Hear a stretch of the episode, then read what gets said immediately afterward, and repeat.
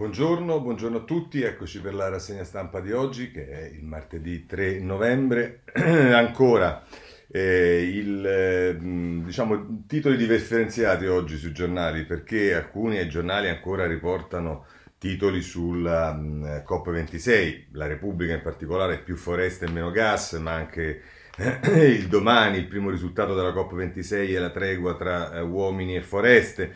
Poi però le dichiarazioni di Giorgetti sulla Presidenza della Repubblica e su Salvini prendono corpo sulle prime pagine di altri giornali, il Corriere della Sera, la battaglia del Quirinale, il giornale, Draghi spacca la Lega e poi altri giornali.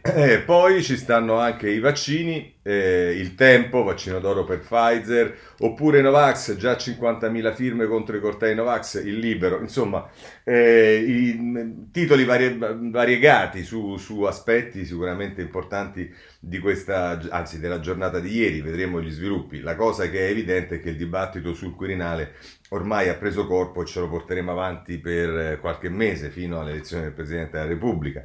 Io comincerei, come abbiamo fatto ieri con la COP26, anche oggi prenderei due giornali, in particolare Corriere della Sera e Repubblica, e poi solo cose da segnalare su altri giornali. Patto sul metano, senza Cina e India, impegno globale per le foreste. Questo è quello che ci dice il Corriere della Sera a pagina 2, dall'inviato Luigi Ippolito, che poi intervista a pagina 5 l'ex presidente delle Maldive, che dice: se il mondo fa compromessi noi rischiamo di scomparire. Dice Nasced si fece fotografare sott'acqua con il governo per richiamare l'attenzione sull'innalzamento dei mari. Abbiamo fatto passi avanti. Insomma, il problema qual è? Che ci sono alcuni paesi che spariscono con l'innalzamento delle acque a causa dei cambiamenti climatici. Pagina 5 del Corriere è dedicata agli antagonisti, Greta e compagni, stop al tradimento climatico, al fianco della svedese anche l'inseparabile Vanessa Nakate, appuntamento privato con Gutierrez, cortei nonostante il gelo. E poi nel taglio basso i grandi ci mettono la firma, ma il futuro è di noi giovani, cambiamo la storia del pianeta. I delegati italiani che erano presenti e che sono presenti a Glasgow. Ma il futuro qual è? Questo occupa con Federico Fubini la pagina 6 del Corriere della Sera. Sole, vento e batterie in attesa di nuove invenzioni. La transizione energetica su cui punta l'Europa non ha alternative, ma resta proibitiva senza soluzioni tecnologiche non ancora disponibili. Si fa presente anche che c'era Leonardo DiCaprio come star a questo appuntamento a Glasgow. E poi però ci sta Cingolani, che viene intervistato a pagina 8 del Corriere della Sera da Fabio Savelli, che dice: superfondo fino a 100 miliardi, idee e ricerche per la transizione, così l'Italia farà da apripista, maxi alleanza tra stati e fondazioni contro gli squilibri energetici. Che cos'è questo? È l'annuncio che il ministro fa dell'accordo con Rockefeller Foundation, la Bezos e Ikea e il supporto di BEI. Chi inquina di più paghi di più, non deve convenire produrre a carbonio, altrimenti l'acciaio verde in Europa costa il quadruplo di quello fabbricato in Cina. Questo tra l'altro dice Cingolani a proposito delle compensazioni. E poi c'è il tema dei paesi poveri, ci sono 243 gigawatt di centrali a carbone in fase di realizzazione nei paesi emergenti, dobbiamo invertire questo trend altrimenti salirà la loro quota di emissioni. L'altra intervista di riferimento sul Corriere della Sera, pagina 9, è quella col neo premio Nobel Giorgio Parisi: senza un piano dettagliato ridurre le emissioni è un'illusione, tante promesse non mantenute. Dice: il nucleare e le centrali di quarta generazione a fissione per ora sono solo prototipi.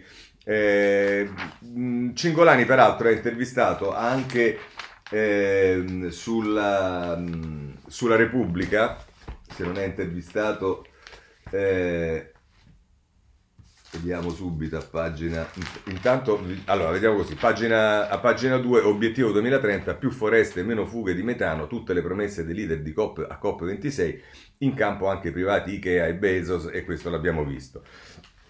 La notizia che poi ci dà la Repubblica è che Biden attacca Xi, un grosso errore non essere a Glasgow, e poi l'intervista, un'altra intervista a Cingolani. Il clima è ormai un'emergenza come il Covid, puntiamo sulle tecnologie. Il senso di urgenza per la pandemia ha portato a un vaccino in 18 mesi, nella transizione verde deve accadere qualcosa di simile. Cingolani poi sta pure sulla stampa, vedremo in un colloquio, non un'intervista, ma insomma stiamo lì. A pagina 4 della Repubblica, l'ultimo miglio del carbone italiano vale il 5%, centrali chiuse nel 2025, la quota era scesa sotto il 3% nel 2020, poi l'aumento della domanda con la ripresa economica. Pagina 6 della Repubblica, si parla dell'energia sporca e si fa riferimento all'India, la linea di Modi sui gas serra, prima lo sviluppo poi i tagli, le richieste di Delhi, l'Occidente riduca le sue emissioni sotto zero e ci finanzi con 1.000 miliardi investimenti nelle rinnovabili. È quello che dice Carlo Pizzati, che poi a pagina 7 la Repubblica, il corrispondente Gianluca Modolo, parla della Cina, la fabbrica del mondo sta ripartendo, ecco perché ha fame di carbone. Anche Repubblica si occupa della generazione Greta, così viene chiamata, treno e bici, niente carne e poche mail, così vivono gli attivisti in piazza Glasgow. Segnalo... a proposito di Cingolani, appunto anche il colloquio sulla stampa, dove se non erro parla invece di nucleare, lo fa a pagina 4, la formula di Cingolani, avanti con il nucleare, non fermiamo la ricerca. Vedete che il premio Nobel Parisi dice che è solo un prototipo il nucleare, che qualcuno dice sicuro, e invece Cingolani ci ritorna. Roma in prima linea nell'alleanza fra pubblico e privato per la transizione energetica, il ministro dice impossibile abbandonare il gas ora. In Italia, You for Climate permanente, così la stampa, che poi ancora va segnalata a pagina 7 con una intervista al manager e scrittore Guido Maria Brera, che dice ogni anno le polveri sottili uccidono come 6 Boeing precipitati al suolo. Questi sono i dati che poi sono sempre dati eclatanti, che danno la misura poi di qual è diciamo, le condizioni con le quali ci troviamo a misurarci. Domani, come vi dicevo, a proposito del secondo giorno del summit di Glasgow, con Ferdinando Cotugno da Glasgow per l'appunto, dice il primo risultato della COP26 è la tregua tra uomini e foreste, l'impegno concreto di 114 paesi per fermare la deforestazione entro il 2030. A difesa delle piante si è compattato quel fronte globale che è ancora frammentato quando si parla di ridurre le emissioni, quindi un passo avanti sul piano delle foreste, meno su quello delle emissioni. Vi voglio segnalare sul Riformista una bella intervista a Fitoussi a pagina 2 che è così intitolata: non c'è lotta al climate change senza lotta alle disuguaglianze. Al di là delle belle parole uscite dal G20 è chiaro che non c'è alcuna intesa tra USA e Unione Europea, Cina e Russia. Quando si mette in moto la politica di contrasto al riscaldamento globale si rende più povera una parte importante della popolazione. A proposito del PNRR dice le istituzioni che nel passato sapevano scegliere gli investimenti, orientare le risorse, sono state spazzate via dal neoliberismo. Non esiste una sovranità europea e neanche più una sovranità nazionale in grado di affrontare le grandi sfide del nostro tempo. È Umberto De Giovannangeli che lo intervista, mai parole banali quelle di Fitoussi. Sole 24 ore in prima pagina titola così: clima bazooka da $5 miliardi e qui si fa riferimento 5.000 miliardi di dollari, scusate, qui si fa riferimento ai fondi privati, è la somma che il mercato attende dai privati dal 2025 per i bond sostenibili. L'Italia nella Global Energy Alliance, $10 miliardi per aiutare i paesi più deboli. E ancora, e chiudiamo con questo, c'è anche il Papa ieri che si è fatto sentire, ce ne parla l'Avvenire in prima pagina, pagare i debiti ecologici, Francesco alla COP26, conversione di stili di vita, i grandi adesso aiutino i paesi più poveri a rischio, così il Papa. Ma a questo punto vediamo tre commenti. Vorrei cominciare con Maurizio Ferrara sul Corriere della Sera, che comincia in prima pagina l'urgenza di scelte difficili e poi prosegue però nella pagina 33, che è la pagina dei dell'32, che è la pagina dei commenti, e dice tra l'altro: la pandemia è stata come un incendio improvviso, il popolo era ben consapevole della gravità della sfida e della necessità di agire in modo tempestivo. Il mutamento climatico non suscita la stessa sensazione di urgenza. Procede quasi impercettibilmente, giorno dopo giorno, a livello individuale quasi non ci accorgiamo né delle sue cause né dei suoi effetti. Lo stesso vale per altre emergenze come il calo della natalità e l'invecchiamento demografico. La politica democratica ha difficoltà a gestire il fuoco lento, se ne accorge troppo tardi nel momento in cui inizia a provocare danni visibili e tangibili. Oltre una certa soglia di danno può però innescarsi una rischiosa divaricazione. Alcuni gruppi di cittadini si mobilitano e protestano, pensiamo a Greta Thunberg e ai Friday for Future, mentre tecnici e politici si affannano per cercare soluzioni rese più difficili dall'interdipendenza fra paesi. Le decisioni non sembrano mai all'altezza dei problemi. Quando si producono questi scollamenti fra cittadini ed elite, aumenta vorticosamente la percezione che la democrazia non funzioni più, che i politici producano solo bla bla bla, che siano incapaci di lavorare per il bene della gente. Nessuna istituzione, nemmeno la democrazia rappresentativa, è perfetta ed eterna, e le alternative che osserviamo in giro per il mondo sono ancora più imperfette e caduche. Il grande punto di forza della democrazia è la sua apertura al cambiamento. Senza aspettarci miracoli, possiamo dunque cercare di far funzionare meglio il sistema che abbiamo. Le elite democratiche potrebbero comunicare e spiegare con maggiore chiarezza la natura dei problemi da affrontare e ricordarsi di dar conto, sempre, delle proprie decisioni all'opinione pubblica. Partiti, associazioni, i mondi dell'informazione, della scuola e dell'università potrebbero tornare a svolgere, anche nell'era social media e di internet, il proprio ruolo di mediazione e socializzazione politica. Il mondo è sempre più globalizzato e complesso, ma la democrazia rappresentativa ha ancora molte carte in suo favore, deve solo giocarle bene e possibilmente in fretta. Così, tra l'altro, Maurizio Ferrara sulla Repubblica, sulla Corriere della Sera. Sulla Repubblica invece è Luigi Manconi, che inizia anch'esso in prima pagina, la lezione di Greta, e qui si parla soprattutto della società civile, chiamiamola così. Dice: lo sappiamo, la retorica ne uccide più della spada, eppure il fatto che il premier conservatore Boris Johnson, aprendo i lavori di COP26, abbia citato la critica di Greta Thunberg al bla bla bla, qualcosa significa. Certo, una civetteria, una blandizie paternalistica, un ammiccamento opportunistico, ma anche un riconoscimento obbligato. L'iniziativa di Greta è stata considerata, in Italia, attraverso due stereotipi perfettamente speculari. Il primo legge l'ecologia in chiave infantile e mitica, come rivendicazione di un'innocenza naturalistica e salvifica. L'altro presenta l'ambientalismo come un'ideologia catastrofista e nichilista, antimoderna e antiindustriale. Se invece il metodo Greta venisse analizzato attraverso l'approccio della scienza, della politica, emergerebbe come la mobilitazione dei Fridays for Future rappresenti, certo parzialmente e per le sole democrazie occidentali, un importante fattore di innovazione dell'azione pubblica di alcune categorie della politica. Ancora saltiamo e dice questo Manconi, ecco. Alla radice di una politica autenticamente democratica si trova una concezione del tempo e dello spazio, fondamenti cruciali di qualsiasi strategia del bene pubblico, che non si riduce all'immanentismo del qui e ora e che non si mortifica nell'angustia dello sguardo breve e del fiato corto, interamente concentrati sul perimetro chiuso del localismo e sulla prospettiva della rattrappita del presente. Ancora dice Manconi: tutto ciò, sia chiaro, è terribilmente faticoso, per certi versi doloroso, non prevede alcun automatismo e tantomeno un traguardo a portata di mano. Il G20 di Roma e la COP26 di Glasgow mostrano inequivocabilmente quanto la transizione ecologica non sia in alcun modo un pranzo di gala. Conclude così Manconi.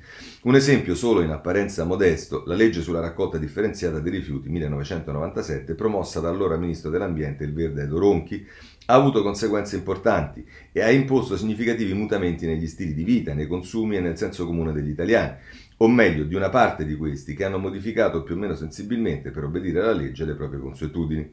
È ciò che su vasta scala e con notevoli sacrifici verrà richiesto non per vincere la battaglia sui cambiamenti climatici, ma almeno per contrastarli con maggiore efficacia. Oggi la combinazione di più circostanze favorevoli, una tale prospettiva non è impossibile e l'ipotesi di una transizione ecologica capace di non contrarre lo sviluppo e di non ridurre l'occupazione e tendenzialmente di incrementarla è un'opzione seria, certamente ardua e nell'immediato suscettibile di determinare pesanti costi sociali e una lacerazione che richiede di essere sanata e risarcita, per quanto faticoso sia. Per l'Italia la prova è ancora più temibile dal momento che il nostro paese è afflitto da una secolare antropologica carenza di spirito civico e di senso della comune responsabilità. Ma esistono alternative razionali al disastro annunciato? Si domanda questo Manconi sulla Repubblica.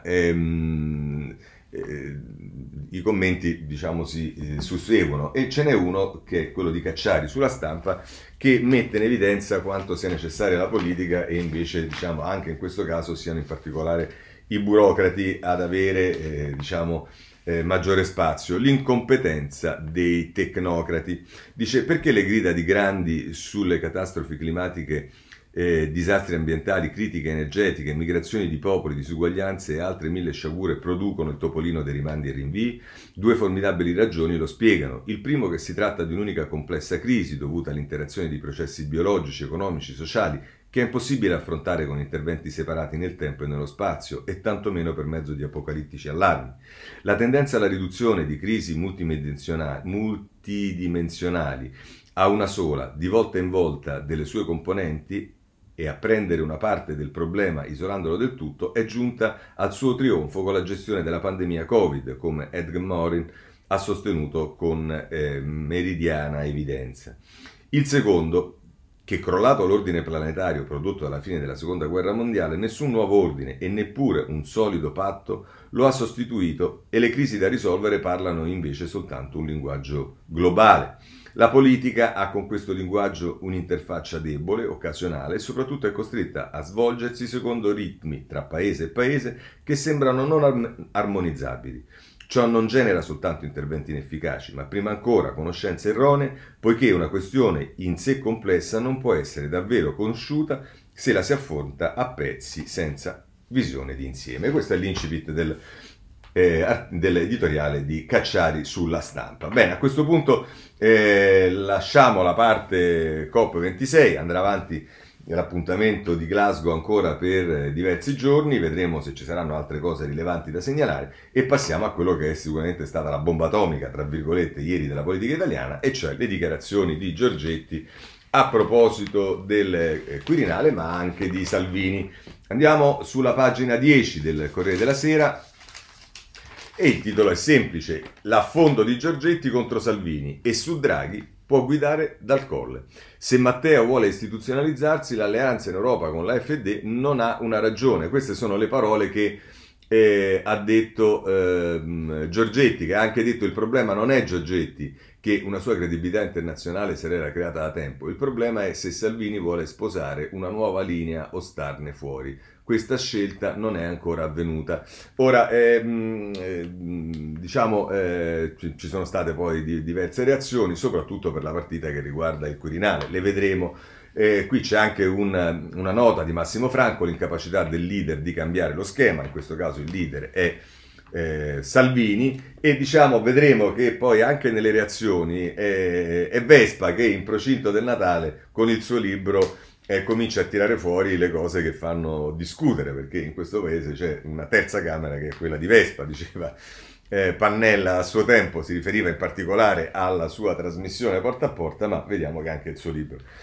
Ma nel retroscena di Marco Cremonesi, sulla pagina 11 del Corriere della Sera, l'ira del segretario che convoca i big, i timori nella Lega, che farà Giancarlo?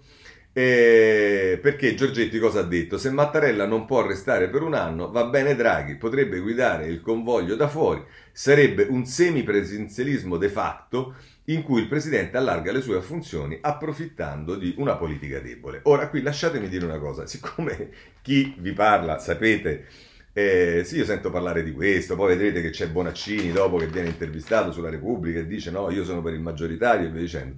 Ecco, allora, siccome la Costituzione di fatto è già troppo applicata e su una cosa del genere sarebbe veramente un'enormità, io sono sempre stato a favore del semipresidenzialismo e del maggioritario, in particolare del doppio turno alla francese, i miei amici radicali per il turno unico, quello che volete, ma insomma il semipresidenzialismo.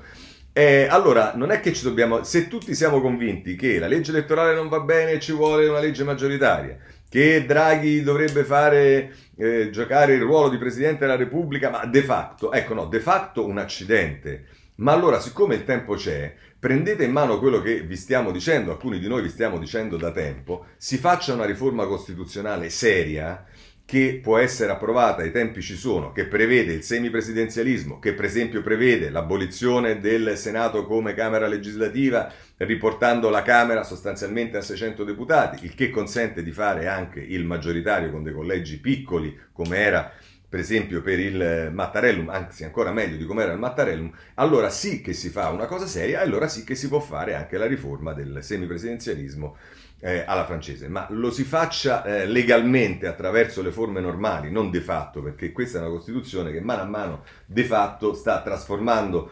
la nostra vita democratica, e vedete che questo poi produce che per esempio c'è il presidente dell'ANCI Antonio De Caro che dice: è arrivata l'ora anche noi sindaci dai grandi elettori. Quirinale, la proposta del presidente dell'ANCI De Caro: le regioni compiano un atto di coraggio, cioè lasciano dei posti all'ANCI. Anche questo sarebbe da fare attraverso una modifica costituzionale, perché qualcuno non si mette a lavorare per una riforma organica e poi vediamo chi si chiama fuori da una cosa del genere.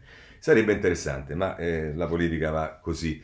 A pagina 12 del Corriere della Sera ci sta poi Francesco Verderami che ci parla della strategia di Berlusconi: non farò il candidato di bandiera, l'ex premier spiazzato da Giorgetti correrà solo se riterrà di poter vincere. E poi nel taglio basso c'è invece un'intervista di Maria Teresa Mei a Luigi Zanda, che è, come sapete, è senatore del Partito Democratico: i partiti si accordino per una figura di garanzia, nessuno senza alleanze può eleggere il presidente. Ed a proposito della questione del voto dice: non mischiamo colle e voto politico. Questo è quello che ci dice il Corriere della Sera, ma ovviamente anche Repubblica con 2 pagine si occupa dell'elezione del Presidente della Repubblica. Vedete come sta prendendo piede questo tema, inevitabilmente, non poteva che essere così. Vabbè, intanto a pagina 10 Giorgetti: Draghi dal Colle può guidare il convoglio, Salvini come Bud Spencer. E poi il retroscena di Emanuele Lauria, e nella Lega in resa dei conti, il leader convoca i dirigenti, domani il Consiglio federale dopo le parole di Giorgetti, i sospetti dei fedelissimi di Salvini sulla strategia pro-Draghi del ministro. Nel taglio basso, se volete, la intervista a Borghi che, indovinate con chi sta, io sto con Bad, che in questa fase sarebbe Salvini. Contro la palude politica servono i cazzotti, sì, infatti si è visto il risultato dei cazzotti, Papete e compagnia bella. Andiamo poi a pagina 13 dove c'è l'intervista a Bonaccini: io sono per il maggioritario, non bruciamo il premier. Questa è la linea del governatore della Emilia Romagna. La domanda che Silvia Bignami gli fa, dice, fa riferimento al nuovo allo schieramento che dovrebbe avere il centrosinistra, dice: di questo nuovo centrosinistra dovrebbero far parte anche Renzi e Calenda. Per lei i moderati ci stanno solo senza il Movimento 5 Stelle. E lui dice: governo in Emilia Romagna con una coalizione che va da Elling Schlein a Italia Viva, dai Verdi ad Azione, e il PD è il perno di questa alleanza. C'è un confronto molto positivo con i 5 Stelle e molti moderati mi hanno non solo sostenuto, ma si sono candidati nella mia lista civica. Così qui è accaduto anche in molte città al voto di ottobre, a partire da Bologna e Ravenna. Se siamo ai veti incrociati e al posizionamento di ciascuno non si fa molta strada, serve un progetto nuovo che unisca un fronte ampio. Sì, andrebbe soltanto ricordato a Bonaccini che è tutto vero, piccolo particolare, che lui, diciamo, l'accordo alle regionali non lo ha fatto con il Movimento 5 Stelle.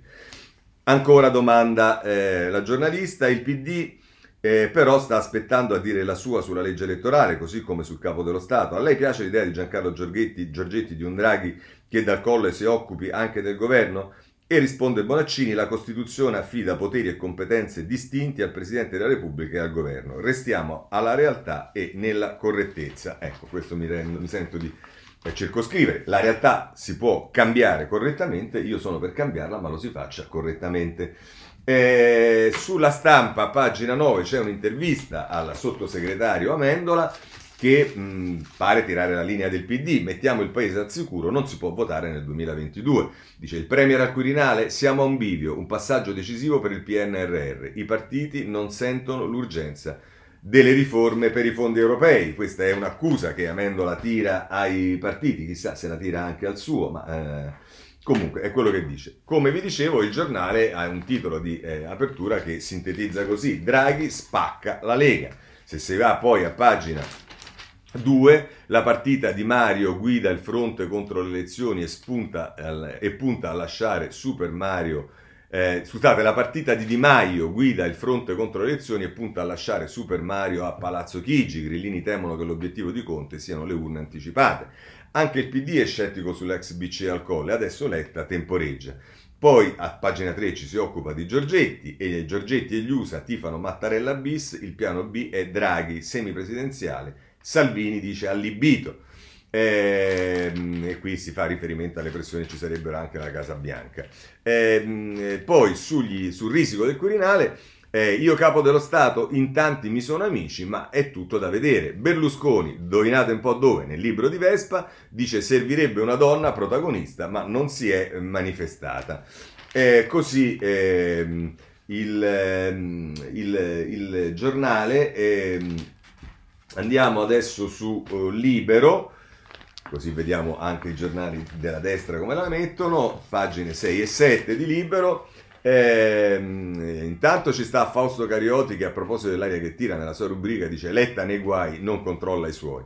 Poi c'è Lica di Segalessi che si occupa ancora del PD e dice il PD frena la corsa di Draghi al Quirinale, scendono le quotazioni del Premier per il dopo Mattarella, Dem e Grillini temono infatti il voto anticipato e resta l'incognita su chi guiderà il governo, la partita del Colle mette in crisi la sinistra, questo l'occhiello sul Libero. E pagina 7 però Libero non si sottrae alla disputa all'interno della Lega, Giorgetti punge Salvini, questo è l'aggettivo, questo è il verbo che viene utilizzato da Libero, che è un po' più che pungere, ma dice così non vinci. Il ministro dice può essere attore non protagonista in un film da Oscar, ma resta Bud Spencer, però Borghi in difesa di Matteo Salvini. Va bene, questo è quanto ci dice Libero.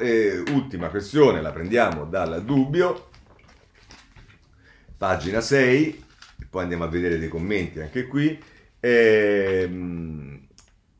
Paolo Del Dago la mette così: un colle per due papi, Draghi e Berlusconi, gli unici davvero in campo. Il primo salirebbe al Quirinale solo se sostenuto da tutti i partiti, il secondo con i voti del centrodestra e di Renzi. E a ridaglie. E vedrete che poi, come abbiamo visto, i nomi che escono prima e così parecchio prima, poi sono quelli che entrano papi ed escono cardinali, ma insomma vedremo che cosa succede. Allora, come la mettono i giornali? Innanzitutto, a proposito di Salvini e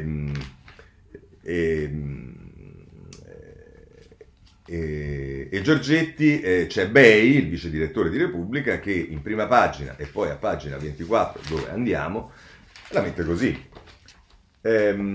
Dice due fatti apparentemente scollegati fra loro hanno rimesso ieri al centro della scena Matteo Salvini e le sue scelte politiche. Il primo, il presidente Bolsonaro, a margine di una visita privata nel paese natale della sua famiglia, ha commemorato a Pistoia i caduti della brigata brasiliana che contribuirono a liberare l'Italia dal nazifascismo. Se la notizia fosse stata questa, semplicemente non sarebbe stata una notizia. Quello che ha fatto scalpore e ha provocato l'indignazione di molti, non solo frange antagoniste o comunisti, ma anche il vescovo della città toscana, è stata la passerella del leader leghista accanto all'amico Jair. Normale cortesia istituzionale? E no, qui si fa riferimento ai rapporti, il sovranismo, come il negazionismo di Bolsonaro e via dicendo. E però dice, veniamo, e conclude così Bei, al secondo fatto di giornata collegato al primo, l'ennesima uscita di Giancarlo Giorgetti, stavolta affidata al libro di Bruno Vespa e Daie, sulla rotta sbagliata di Salvini a livello internazionale. Il ministro, reduce da una visita di successo a Washington, definisce incompiuta la scelta europeista di Salvini, esortandolo ad abbandonare l'estremismo di destra. Se vuole istituzionalizzarsi in modo definitivo deve fare una scelta precisa. E ancora, il problema non è Giorgetti, che è una credibilità internazionale, se l'era creata da tempo. Il problema è se Salvini vuole sposare una nuova linea o starne fuori.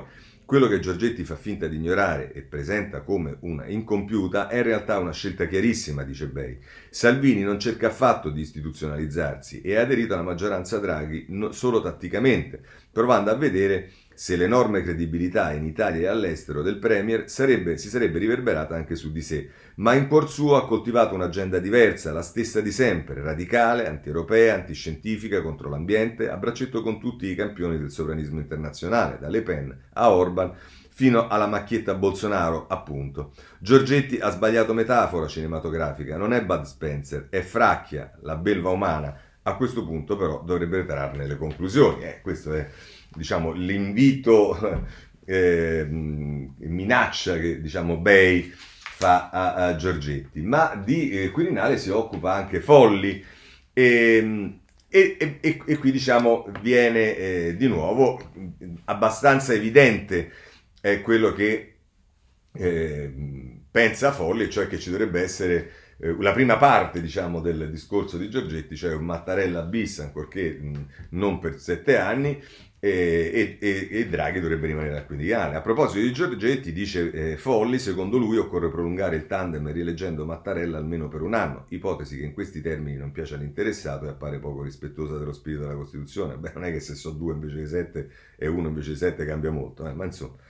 Se ciò non è possibile, si deve realizzare un semipresidenzialismo di fatto, portando Draghi al vertice istituzionale, ma con l'intesa che sia lui a tirare i fili del governo attraverso, si suppone, un fidato collaboratore a Palazzo Chigi. La proposta, peraltro tutt'altro che nuova, lascia perplessi perché equivale a inoltrarsi in una terra inesplorata, certo contraddittoria, non solo con lo spirito ma con la lettera della Carta Costituzionale. Tuttavia è utile segnalare il problema irrisolto. Mandare Draghi al Quirinale, come ripetono vari capi partito con l'aria di volersene sbarazzare, rischia di creare un grave scompenso.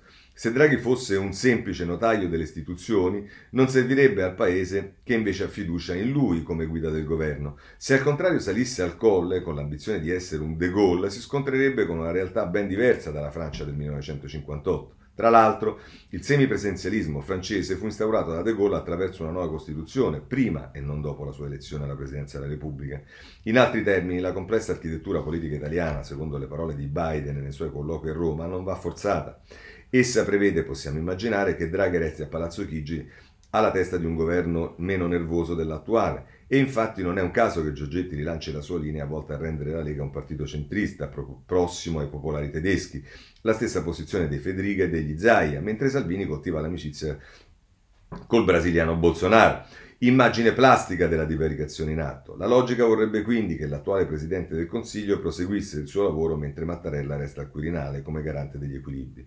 Altre soluzioni sono certo possibili, ma appaiono insidiose. Un sistema debole non può permettersi l'instabilità. Vedete come continua a spingere sulla sua linea.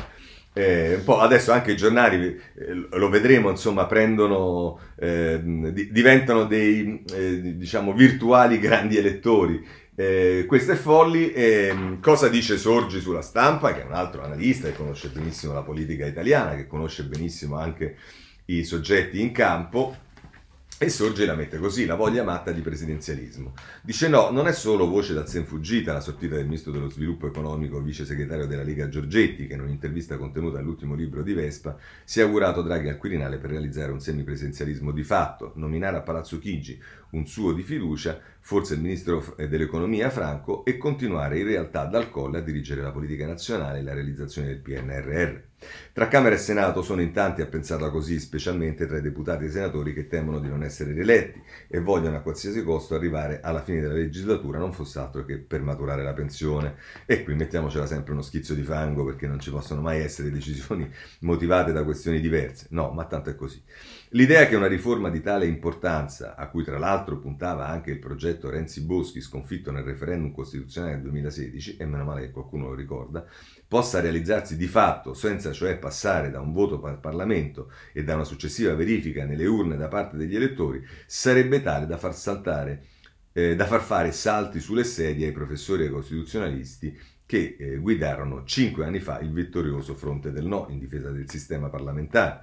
E in un certo senso è sorprendente che a parlarne sia stato Giorgetti, componente di quel comitato dei saggi per le riforme con cui Napolitano cercò invano di colmare il vuoto apertosi dopo l'ultimo tentativo fallito di grande riforma.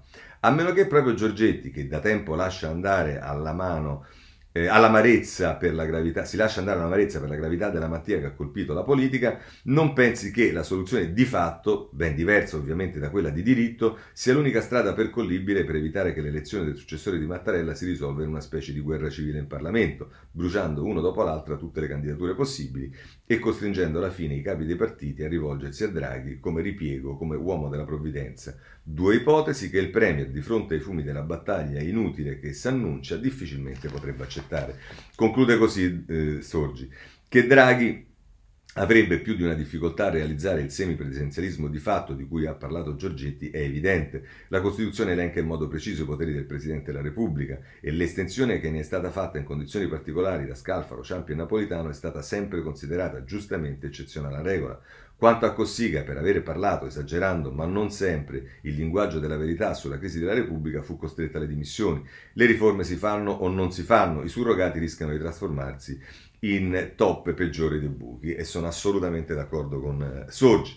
Per il momento quindi conviene accontentarsi del fatto che dopo Meloni e Salvini, che tuttavia ponevano, ma forse adesso non pongono più come condizione le elezioni anticipate, e dopo Conte, che lo ha detto solo domenica, anche Giorgetti, che ha un peso importante nel governo, considera la candidatura di Draghi al Colle la più prestigiosa e quasi l'unica possibile. A questo punto serve che si pronuncino Berlusconi e Letta, poi l'interessato deciderà. Così Sorgi, e come vedete invece è più inclinato a favorire la elezione di Draghi. E c'è poi Cerasa che interviene su un giornale che è sempre stato non schierato di più per la mandata di Draghi al Quirinale. Quindi vediamo come la mette Cerasa.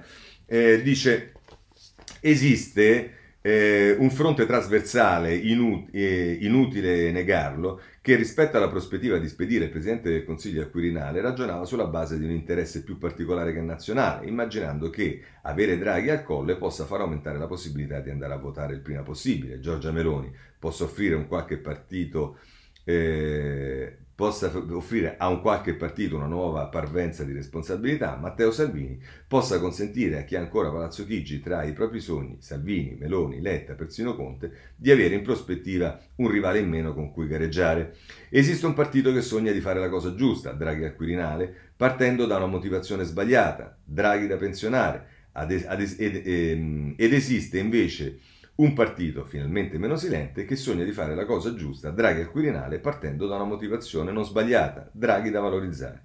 E le parole di Giorgetti, che a Salvini rimprovera di non essere risoluto, di non essere deciso, di non aver scelto se sposare una nuova linea o starne fuori, sono la dimostrazione, sono lì a dimostrare quello che in molti oggi non vogliono vedere. Avere un Draghi al Quirinale non sarebbe un viatico per far tornare il populismo in auge, come si dice, ma permetterebbe di fare quello che Giorgetti nel suo piccolo sogna, ovvero sia usare Draghi per commissariare i populismi di destra e di sinistra, non per alcuni mesi, fino alla scadenza della legislatura, ma per i prossimi 7 anni.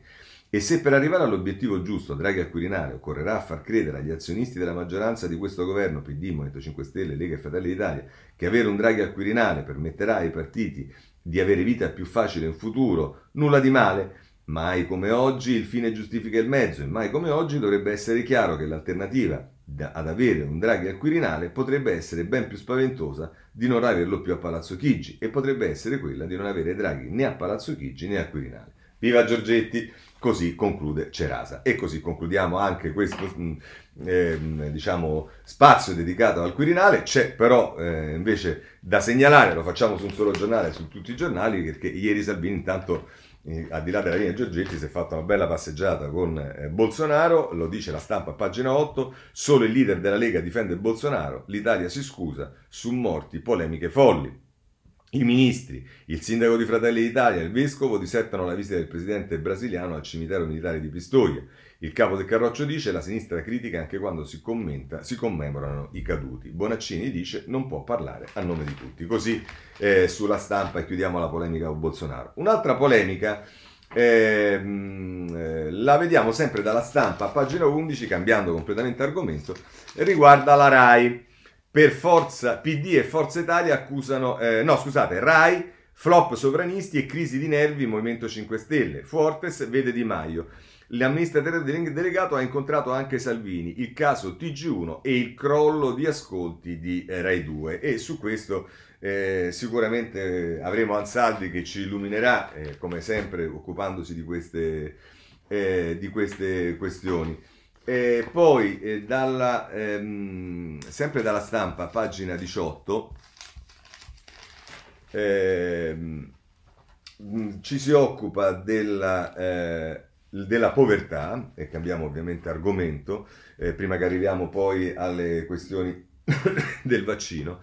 L'Italia dei nuovi poveri, 5 milioni di stipendi sotto i 10.000 euro l'anno. È uno studio della CGIL, ammortizzatori, l'attacco delle imprese all'esecutivo. Il salario lordo annuale, insomma qui c'è una...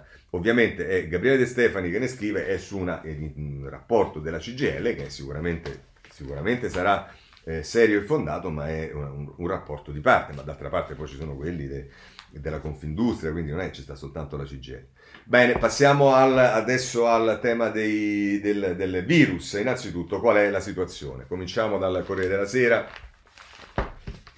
a pagina 14, vedremo rapidamente, non ci sono moltissime notizie, un po' di preoccupazione, ma neanche troppa. L'allarme di Veneto e Alto Adige, Zaia dice no a cortei senza mascherine, la provincia di Bolzano non esclude restrizioni, il governatore dice sfilata intollerabile, creano focolai, lo vedremo, poi qui si fa vedere come la carta verde viene utilizzata con i controlli un po' a cacchio, ci sta Roma, optional a Trastevere, qui finestre aperte, risponde il ristoratore, a Milano il cameriere in Brera, tranquilli mi fido, questo si fida e non lo fa vedere, e poi nel bar della Movida si chiude un occhio, a Torino e a Firenze i più severi ristoranti amati dagli stranieri.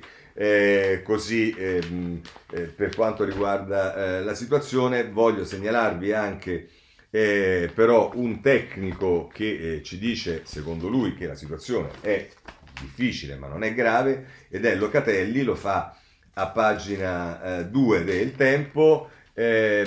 Locatelli rassicura sui contagi, la situazione non è fuori controllo, sta per arrivare la decisione dell'AIFA sul richiamo del siero Johnson & Johnson, che dice sarà eterologo. Così il Tempo, così la situazione. Ma allora, visto che si fa riferimento ai vaccini, vediamo qualcosa sui vaccini, perché il Corriere della Sera ha una pagina, la pagina 19, a cura di Remuzzi, che Giuseppe Remuzzi, che dice, che è intitolata vacciniamo i bambini da 5 a 11 anni, anche per i più piccoli i benefici superano i rischi, così possono tornare a giocare insieme come prima. E tra l'altro, a proposito dell'obiettivo, dice i giovanissimi si ammalano di meno, ma immunizzandoli si evita che l'infezione si diffonda tra amici ed adulti. Quindi direttamente schierato a favore dei vaccini anche ai bambini è Remuzzi sulla pagina 19 della del Corriere della Sera. Sulla pagina 16 della Repubblica, terza dose si accelera, entro fine anno via ai cinquantenni, atteso per oggi l'ok al richiamo di Johnson & Johnson, l'ipotesi è di darlo a 6 mesi dalla prima iniezione. Michele Bocci ci parla di questo. E poi ancora per quanto riguarda il vaccino e il Tempo, vaccino d'oro per Pfizer, nei primi 9 mesi del 2021 la casa farmaceutica USA ha già guadagnato più di 10 miliardi di dollari solo con le fiale. E poi si riprende a pagina 3 con Dario Martini, il vaccino ricopre d'oro Pfizer, e d'altra parte diciamo però intanto il vaccino sta salvando anche un sacco di vite umane. L'Avvenire in prima pagina, l'Avvenire a pagina 7, la terza dose per evitare altre ondate, pochi vaccini, stretta in Alto Adige, dice il sottosegretario alla salute Costa, dice che l'iniezione è possibile per gli over 50, Locatelli dice che va ripristinato il massimo della protezione. E poi però nel taglio basso ci sono delle notizie positive a proposito del Green Pass. Turismo e commercio, effetto Green Pass. Firenze, si rivedono le code fuori dagli Uffizi. Napoli, San Gregorio Armeno accende il presepe. E insomma, notizie positive dal Green Pass. Ci sta la scuola, ci sono nuove cose che riguardano la scuola, l'abbiamo visto già nei giorni scorsi, lo riprendiamo oggi sul Corriere a pagina 7, nuove regole per le classi, la DAD scatta con 3 positivi, via libera al protocollo dei Ministeri di Salute e Istruzione, niente più quarantena automatica dopo un solo caso, quindi evidentemente questo è anche grazie al fatto che ci sono parecchi vaccinati e che le cose tutto sommato stanno funzionando. Capitolo Novax, Sivax, ma cominciamo con i Sivax, va che. Libero, prima pagina, già 50.000 firme contro i cortei Novax, tra contagi e danni economici, commercianti stufi, dopo Trieste si mobilitano i sindaci Fontana e Zaia. Bene, poi ci stanno però i Novax e qui va meno bene. Allora cominciamo con la Repubblica, pagina 17. A Rimini l'onda Novax mette in crisi gli ospedali, già 137 i sanitari sospesi. È l'inviato Rosario Di Raimondo che ci racconta quello che è accaduto con le manifestazioni a Rimini. Ma poi c'è stata anche, come sapete, Novara, torna al giornale piemontese di riferimento che è La Stampa su questo e lo fa a pagina 13. Novara, un argine ai no pass. Segre contro il corteo che ha mimato i lager, non sanno davvero cosa sia la sofferenza e i sindaci incalzano limitare quelle piazze. Dice, insomma, questo è quello che le ripercussioni della manifestazione di Novara. A proposito di Novax, c'è da segnalare ancora Il Tempo a pagina 5. Basta cortei Novax in centro, i commercianti lanciano petizioni online, disagi nei fine settimana e rischi per la collettività. Partono Milano e Novara che chiedono ai manifestanti contro il Green Pass di fermare le proteste per non alimentare le polemiche. Poi qui si dà pure la notizia, democrazia finita, ora tolgono anche il diritto di dissentire e chi è il famoso Puzzer che viene a manifestare a Roma, il leader dei portuali triestini, Novax, vabbè, no Green Pass, scusate. Poi ci sta il capitolo report che agganciamo ai Novax perché non c'è dubbio che il servizio di Ranucci sulla storia che la terza dose è una roba per arricchire le aziende farmaceutiche, insomma. PD e Forza Italia accusano report e La Stampa, pagina 11, con Flavia Amabile, ha divulgato le tesi dei Novax. Renzi attacca, non è servizio pubblico, poi Nazareno smorza. L'autonomia è un valore. Beh, l'autonomia fino a un certo punto, nel senso che questo è il servizio pubblico. Un conto è l'autonomia di un giornale, un conto è l'autonomia di Berlusconi, ma un servizio pubblico pagato con il canone dei cittadini e con i soldi del bilancio italiano è un par de palle, l'autonomia.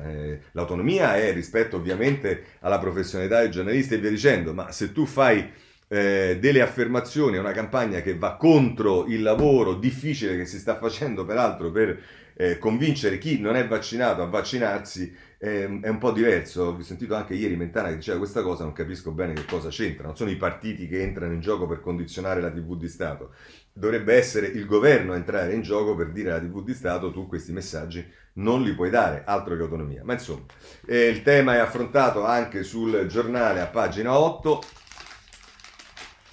Report bufera in vigilanza Rai, servizio in favore dei Novax, Ranuzzi dice fatto giornalismo, pensa tu, accuse dalla commissione, l'azienda chiarisca, il conduttore dice abbiamo solo raccontato quello che diceva un manager Pfizer.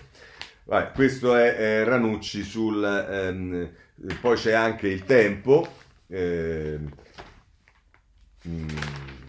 pagina 2... Ecco qui difende Ranucci, guai chiamarlo business, il Partito Democratico dice diffuse tesi Novax, Italia Viva non è servizio pubblico, Ruggeri di Forza Italia lagna qualunquista, servizio di report sugli affari delle case farmaceutiche grazie alle terze dosi, insorgono PD e Italia Viva. D'altra parte quando tu c'hai un articolo di prima pagina che è vaccino d'oro per Pfizer è chiaro che non puoi che sposare una determinata tesi, ma questo è legittimo che lo faccia un giornale privato che ha dei fondi di editori privati, diverso se lo fa il servizio pubblico. Ma chiudiamo questo con Il Riformista, perché Il Riformista in prima pagina c'ha Aldo Torchiaro, la Rai è il cortile di casa dei 5 Stelle, toc toc, avete visto Fortes? E poi a pagina 5 fa riferimento proprio alla bufera. Caos Rai, Report fa il filo ai Novax, bufera sui vertici Proni e Grillini, il programma di Ranucci scatena la rabbia di Forza Italia e PD e Italia Viva, Ansaldi dice forte se soldi devono rispondere, non è servizio pubblico, i Dem presentano un'interrogazione al Comitato di Vigilanza, tesi sciagurate così, e chiudiamo così anche il capitolo Report. Allora guardiamo i partiti. Per quanto riguarda i partiti oggi c'è molto poco, perché poi l'abbiamo visto sviluppare la politica soprattutto sulle questioni legate al Quirinale, ma possiamo vedere sul Messaggero a pagina 8 si parla dei 5 Stelle che non stanno messi benissimo. Truppe 5 Stelle in rivolta, capigruppo e Quirinale, doppio muro per Conte, forti resistenze alla linea pro Draghi, oggi il voto sul nuovo presidente dei senatori, oltre 25 pronti a smarcarsi, vedremo quale sarà il voto sul capogruppo al Senato, anche perché alla Camera mi pare che nessuno abbia intenzione di cambiare l'attuale capogruppo Crippa. Per quanto riguarda il PD, oggi c'è un tema che riguarda i rapporti con Renzi, perché sul giornale a pagina 5 c'è Pasquale Napolitano che dice rischio Quirinale, vabbè, ci dica da che parte sta, out del PD a Renzi prima del voto sul Colle, i Dem temono l'imboscata di Italia Viva sul Quirinale e Matteo medita lo strappo alla Leopolda. Lo strappo alla Leopolda adesso... La Leopolda per fortuna ha sempre avuto un approccio positivo rispetto alle cose, ma comunque vedremo che cosa succederà alla Leopolda che si terrà nell'ultimo fine settimana di novembre per l'appunto alla Leopolda. E però Michele Prospero affronta un tema che è quello del rapporto di Letta col PD. Letta e la leadership, con il risentimento il PD non va lontano. Nella costruzione dell'immagine di sé il segretario Dem si sente come un cervello incompreso e trattato come un fallito più che come un capo politico. Basta leggere Aristotele, la forma della narrazione conduce ad effetti disfunzionali se il passato rinvia ad una sconfitta. Il torto subito da Renzi, storytelling da cambiare, così Michele Prospero. Lo strasbismo, dice tra l'altro, la scomunica di Italia Viva, bollata come una cattiva formazione della destra, non promette nulla di buono nello scivoloso campo largo della politica, è frutto di uno strasbismo analitico che andrebbe sempre scongiurato, così il riformista. Ma a proposito di questo c'è oggi l'editoriale di Minzolini sul giornale, che vale la pena di leggere, il rapporto malato tra Renzi e la sinistra.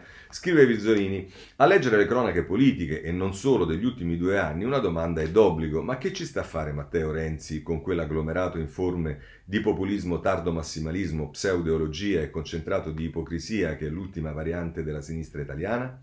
Siamo di fronte, per usare la definizione di scuola della moderna psicologia, ad un rapporto malato, ad una relazione in cui odi e rancori mai sopiti determinano nei due soggetti un continuo scambio di ruoli improntati al masochismo e al sadismo politico. In sintesi, mancano tutti gli ingredienti indispensabili per creare le condizioni di una collaborazione positiva.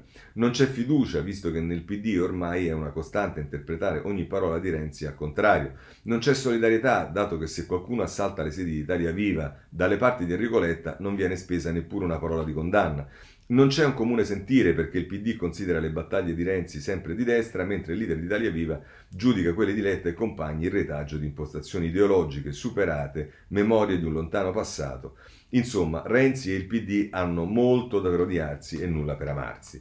E in fondo non è neppure una novità. Nella storia dei riformisti sono sempre stati il bersaglio della sinistra, d'apparato, dai massimalisti, dei comunisti e dei post-comunisti, dai tempi di Matteotti e Gramsci a quelli di Bettino Craxi e PC, in tutte le sue evoluzioni. Storie di emarginazione, criminalizzazioni, financo, condanne etiche e appunto odi, che hanno sempre avuto come epilogo l'eliminazione politica del riformista di turno e, in alcuni casi, vedi Craxi, anche di peggio. Ora, non è che Matteo Renzi con le sue conferenze per il mondo e i suoi viaggi a Riyadh sia uno stinco di santo, ma mentre con lui la sinistra di oggi cerca il pelo nell'uovo, con i nuovi compagni di strada, i grillini, che secondo l'ex capo dei servizi segreti di Chavez beneficiavano dei petrodollari del Venezuela, chiudono entrambi gli occhi. E chi li accusa non è un pinco pallino, è come se Lavrent Pavlovich Berisha, per citare una storia che gli eredi del PC conoscono bene, avesse squarciato il velo sui rubli dati da Stalin ai partiti comunisti fratelli. La verità è che il PD si rapporta con gli alleati come il PC con gli indipendenti di sinistra, ha poca tolleranza verso l'autonomia, sia sui contenuti di DL Zan sia sulle strategie. Pazientano solo con l'opposizione del re, quelli che li criticano a parole ma poi puntualmente si accordano. E poco importa se il PD, dopo aver osteggiato Draghi al grido o contro o morte, sia stato costretto da Renzi a trasformarlo in un nume tutelare. In quel mondo la lungimiranza è un aggravante, si preferisce 100 volte la sudditanza. Si tratti della battaglia sulla giustizia, sulla DDL Zan, sugli equilibri di governo sul Quirinale. Ecco perché Renzi dovrebbe farsi due conti di fronte a scelte decisive: o si emancipa dal rapporto con quel tipo di sinistra che lo odia, o se crede ancora alla comune appartenenza, dispiace dirlo, ma può già considerarsi spacciato. Così Minzolini. Poi qualche notizia. Vabbè, a Roma vogliono i poteri speciali, li chiediamo da tempo. Adesso il Messaggero, che è giornale romano, titola in prima pagina: poteri per Roma, ora si acceleri. E qui ci sta non solo Roma, il pressing sui poteri speciali per Expo e Giubileo, la legge sulle autonomie a pagina 2, dove si dà notizia anche che Gualtieri sceglie la giunta in un asse con Zingaretti più forte, e tra l'altro si dà notizia che ci saranno ruoli extra anche per 5 Stelle e Calenda. Ma io ho capito che Calenda non voleva fare accordi su niente, che voleva fare un'opposizione. Adesso vedo che potrebbe prendere una commissione, ma come non erano quelli di Italia Viva che stavano trattando? La storia poi parlerà e spiegherà tante cose, ma c'è un'intervista a Maria Stella Gelmini: il Parlamento acceleri, la capitale ne ha bisogno. La ministra degli affari regionali: ci sono temi su cui la città deve darsi leggi proprie, decentriamo competenze ai municipi, una necessità per un territorio così vasto. Cose giustissime, parole delle quali si parla da tempo, speriamo che si arrivi a qualche cosa di serio. Passiamo alla giustizia. Qui insomma ci sono alcune notizie non fondamentali. Intanto il Riformista ci dà notizia che la Procura di Roma è ancora abbastanza in tilt. Che cosa succede? Pagina 6 del Riformista, ci andiamo subito, ammesso che riusciamo a sfogliarlo, eccolo qui. Mica staranno provando a salvare la poltrona di Prestipino, si domanda Paolo Comi. Rinviata ancora la nomina del procuratore di Roma, ieri doveva essere il giorno buono, invece la discussione è stata rimandata alla settimana prossima. I maligni ipotizzano che si miri a decidere insieme a Milano. Se Viola prendesse il posto di Crego e lo vuoi andasse alla procura antimafia, l'attuale capo, bocciato dal TAR da CDS, resterebbe dov'è. Nella fattispecie ci riferiamo a Prestipino. Poi c'è invece, sempre sul Riformista, vale la pena di leggerlo, Cagliazza, che diciamo in qualche modo si occupa di Di Matteo, del suo libro, ma soprattutto delle accuse alla Cartabia e a un certo tipo di giustizia, e all'intervista che ha fatto al Fatto Quotidiano. E scrive Cagliazza: l'intervista che il Fatto Quotidiano, non certo a caso, lancia in prima pagina è ricca di spunti. Mi limito a coglierne 4. Il dottor Di Matteo teme che si voglia approfittare della crisi della magistratura per regolare i conti ed impedire il controllo di legalità.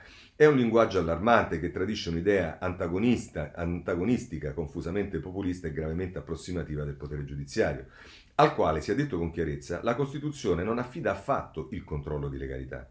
La magistratura non è chiamata ad occuparsi di fenomeni sociali ed a governarli, criminalità comune, corruzione, mafie, ma ad accertare e poi giudicare responsabilità personali rigorosamente dopo aver ricevuto una precisa notizia di reato riferibile ad una o più persone.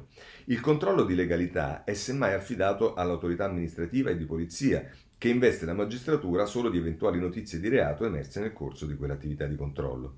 E poi, chi esattamente vorrebbe regolare i conti per vendicarsi ed evitare che la magistratura sia troppo incisiva? Personaggi pubblici che impegnano la propria credibilità in affermazioni di questa gravità hanno il dovere di uscire dalle fumisterie semantiche e dalle semplificazioni fumettistiche, assumendosi la responsabilità di definire con chiarezza i destinatari di una simile eclatante accusa. Affermare poi che in questo nostro paese ci sia chi progetti di trasformare la magistratura in organo collaterale e servente rispetto al potere esecutivo, questo è virgolettato, connota il ragionamento del dottor Di Matteo di un tratto di un umorismo stralunato, degno di Gurguccio Marx, Basterebbe ricordare che appena un mese fa, per dire solo l'ultima dei mille, le roboanti e scomposte critiche di due magistrati antimafia, basate peraltro su un'eclatante falsità, con la riforma della prescrizione saltano tutti i processi di mafia, gli unici invece che si celebrano nei più brevi termini di scadenza della custodia cautelare, hanno determinato a furor di media la precipitosa, oltre che incostituzionale, riscrittura di una norma appena approvata all'unanimità dal governo legittimo del Paese, o altrimenti che il Ministero di Giustizia è da sempre occupato, unico caso al mondo, nei suoi grandi decisori ed amministrativi cruciali, da un centinaio di magistrati all'uopo di volta in volta distaccati, o che, più in generale, da 30 anni il Parlamento di questo Paese, da chiunque governato, salvo isolate eccezioni, non approva leggi rilevanti in materia di giustizia penale senza il placet preventivo dei poteri giudiziari. Su via, dottor Di Matteo, non scherziamo. La riforma Cartabia poi sarebbe la peggiore della storia repubblicana per le più varie ragioni. Per esempio perché affida, era ora, al Parlamento e non al procuratore di Campobasso piuttosto che di Termini Imerese la indicazione delle priorità della politica criminale, visto che i procuratori, a differenza del Parlamento, non ne rispondono a nessuno, dottor Di Matteo, pur essendo la scelta della priorità un atto tecnicamente politico, come ci insegna Zagrebeschi, mica Previti. La separazione delle carriere, poi, sarebbe un orrore perché piaceva a Licio Gelli, tipico ma assai diffuso caso di argomentazione ossessivo-compulsiva, come dire che se a Gelli piaceva la matriciana, chi la predilige è un piduista. Peccato che gli ordinamenti a carriere separate connotano le più grandi democrazie contemporanee. Una volta tanto che possiamo apprezzare un'idea di Gelli, gli spariamo addosso. Ma, infine, quale sia l'esito del processo sulla trattativa, una gragnuola di assoluzioni, il dottor Di Matteo è orgoglioso perché grazie ad esso la pubblica opinione finalmente sa, con il che, badate bene, è definitivamente conclamata l'idea dell'indagine giudiziaria e del processo come strumento di divulgazione di verità, virgolette, presunte ben inteso, delle vite umane coinvolte e delle loro effettive responsabilità. Chi se ne frega? Grazie dunque al dottor Di Matteo e al Fatto Quotidiano per questa impietosa, chiarissima fotografia di ciò che la magistratura italiana in tanta parte, ma soprattutto, dovrà necessariamente smettere di essere, se vogliamo tornare davvero a vivere in un paese rispettoso della propria Costituzione. E chiudo io, ci sono i referendum, non dimentichiamocelo, perché non c'è dubbio che se, come io mi auguro, la Corte Costituzionale approva, lascia passare i quesiti e poi ci sarà da divertirsi con una campagna elettorale in cui queste posizioni saranno messe alla luce del sole, speriamo, con l'informazione dovuta. Voglio segnalarvi sul Dubbio una battaglia che il deputato di Azione Costa sta portando in Parlamento, che è quella sui Trojan. A pagina 2 del Dubbio, Costa rilancia sui Trojan, decida un collegio di giudici. Ci sono pochi magistrati, richiamiamo i fuori ruolo, se questo è il problema, dice giustamente. Per quanto riguarda le carceri, vi segnalo il Riformista, che giustamente mette in rilievo come nel silenzio più assoluto ci sono stati altri morti nelle carceri italiane. Carceri, 3 suicidi in 7 giorni, sui giornali neanche una riga. Guido Cavalli che ci parla di questo. La notizia invece che ci dà il Dubbio è di un'altra assoluzione, solo dopo 16 anni di torture giudiziarie. Si parla di, a pagina 3, 16 anni sotto processo da innocente, nessun PM mi ha mai interrogato. È Pier Domenico Garrone, era accusato di bancarotta fraudolenta, reato commesso 8 anni dopo le sue dimissioni, ora è stato assolto, ma la sua carriera nel frattempo è stata distrutta. Vedete, ogni giorno abbiamo un caso sotto questo punto di vista. Per quanto riguarda le questioni più economiche del programma di governo, va bene, le pensioni, ci dice il Sole 24 Ore a pagina 8, abbiamo finito pensioni, Ape e fondo PMI già nel mirino delle Camere, sì, perché è iniziata al Senato l'esame della manovra. Per quanto riguarda il lavoro invece è il Messaggero che si occupa a pagina 6, sussidi e poca formazione, così 200.000 lavoratori preferiscono la panchina, ai paradossi dell'occupazione. E poi a pagina 7 un'intervista al vicepresidente di Confindustria, Brugnoli, che dice il reddito di cittadinanza è una stortura, un patto scuola-imprese. E poi ancora per quanto riguarda le tasse c'è il Tempo a pagina 8 che che se ci riesco ad andare ci andiamo, sulle tasse già scontro, i partiti affilano le armi per intestarsi la divisione del fondo per tagliare le imposte, e Bonomi esplode dicendo che c'è l'assalto alla diligenza, l'abbiamo già visto e via dicendo. Di concorrenza invece si occupa La Stampa a pagina 19, perché ci dice il governo, arriva la riforma della concorrenza, incentivi a chi ospita gli inceneritori, e su questo c'è anche, sulla concorrenza vi segnala anche il Mario Monti sul Foglio in prima pagina. Per quanto riguarda MPS, prendiamo dal Messaggero, pagina 15, MPS il vertice non si cambia, MEF al lavoro sul nuovo piano. E poi da ultimo sul Sole 24 Ore in prima pagina ci sta la crisi dell'auto, immatricolazione di auto in caduta libera, meno il 36% ad ottobre. Eddie Brooke non accetta la cittadinanza di Anzio perché contemporaneamente c'è la cittadinanza onoraria anche di Mussolini. Sulla Stampa e sul Libero si parla dell'aggressione che c'è stata a Ferrara nei confronti di giovani ragazzi legati alle associazioni LGBT. E poi per quanto riguarda la politica estera, l'attacco dell'ISIS a Kabul, ne parlano tutti i giornali. La Repubblica si occupa del ruolo dell'Italia che viene richiesto dalla Palestina nel conflitto con Israele. C'è una bella intervista sulla Repubblica, pagina 15, al padre della foto bellissima che abbiamo visto, del padre mutilato che tiene in mano il bambino senza gambe. E poi sul Bataclan si svolge il processo in Francia, e La Stampa che dedica due pagine a questo. Con questo chiudiamo la rassegna stampa, se volete ci vediamo domani, e scusate se siamo andati un po' lunghi, buona giornata a tutti.